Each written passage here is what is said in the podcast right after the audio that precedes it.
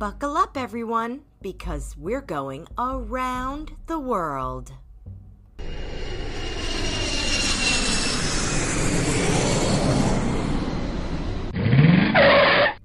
Today's destination outer space. We're passing through the magnetic field. Hold tight. Switch your deflectors on double front. Did you know that outer space, what we call the universe, is absolutely silent, as there is no atmosphere for sound to travel through? And it isn't possible to walk on planets like Neptune, Jupiter, or Saturn, as they don't have a solid surface like we do on Earth. They're made up mostly of different gases like hydrogen and helium, and they spin more rapidly than Earth. While the Earth spins on its center once every 24 hours, Saturn spins once every 10 hours.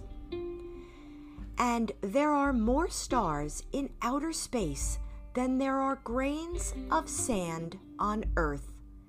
It is believed that there are between 200 and 400 billion stars just in the Milky Way, which is our spiral shaped galaxy in the sky that contains the Sun and all the stars, and of which Earth's solar system is a very, very small part.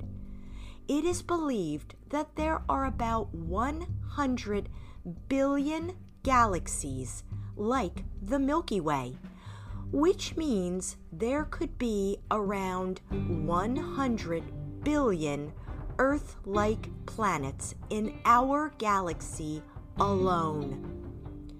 And did you know that the Sun is about 100 million times larger than the size of the Earth, which means one million Earths could fit inside the Sun. And it takes the light from the Sun about eight minutes to reach Earth. The Moon, on the other hand, doesn't have any light of its own.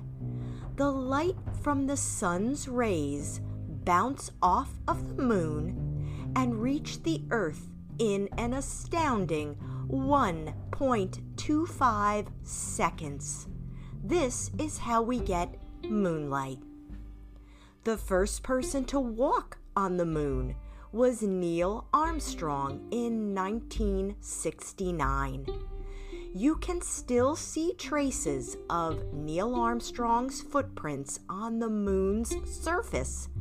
This is because there is no wind on the moon, and so the footprints are still mostly intact 52 years later.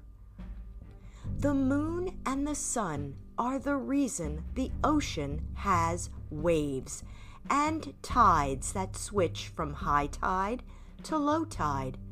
The gravitational pull which is a strong pull from one object to another, in this case from the moon and the sun, they both keep changing. And have you ever heard of Mount Everest? If so, I bet you think it is the highest mountain ever. While it is the highest mountain on Earth, the highest mountain known to man is on an asteroid called Vesta and is over 13 miles high or 72,178 feet high, which is three times as big as Mount Everest. So, now you know more about outer space. What was your favorite fact? Thanks for exploring with me.